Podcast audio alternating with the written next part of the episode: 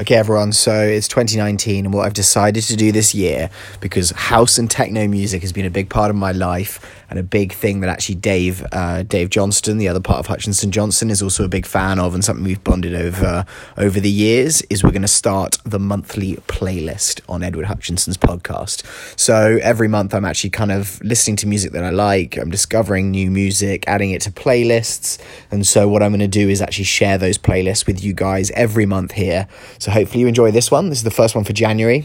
This first song called Steam, I'm a big fan of. I don't know, I only discovered this one a couple of days ago, but the vibe of it, the beat, I'm just a really big fan. I'd love to know your guys' thoughts, uh, but let me know what you think. And uh, keep tuning into this podcast because we're going to be adding new songs every week. And then when it gets to February, we'll start a new playlist.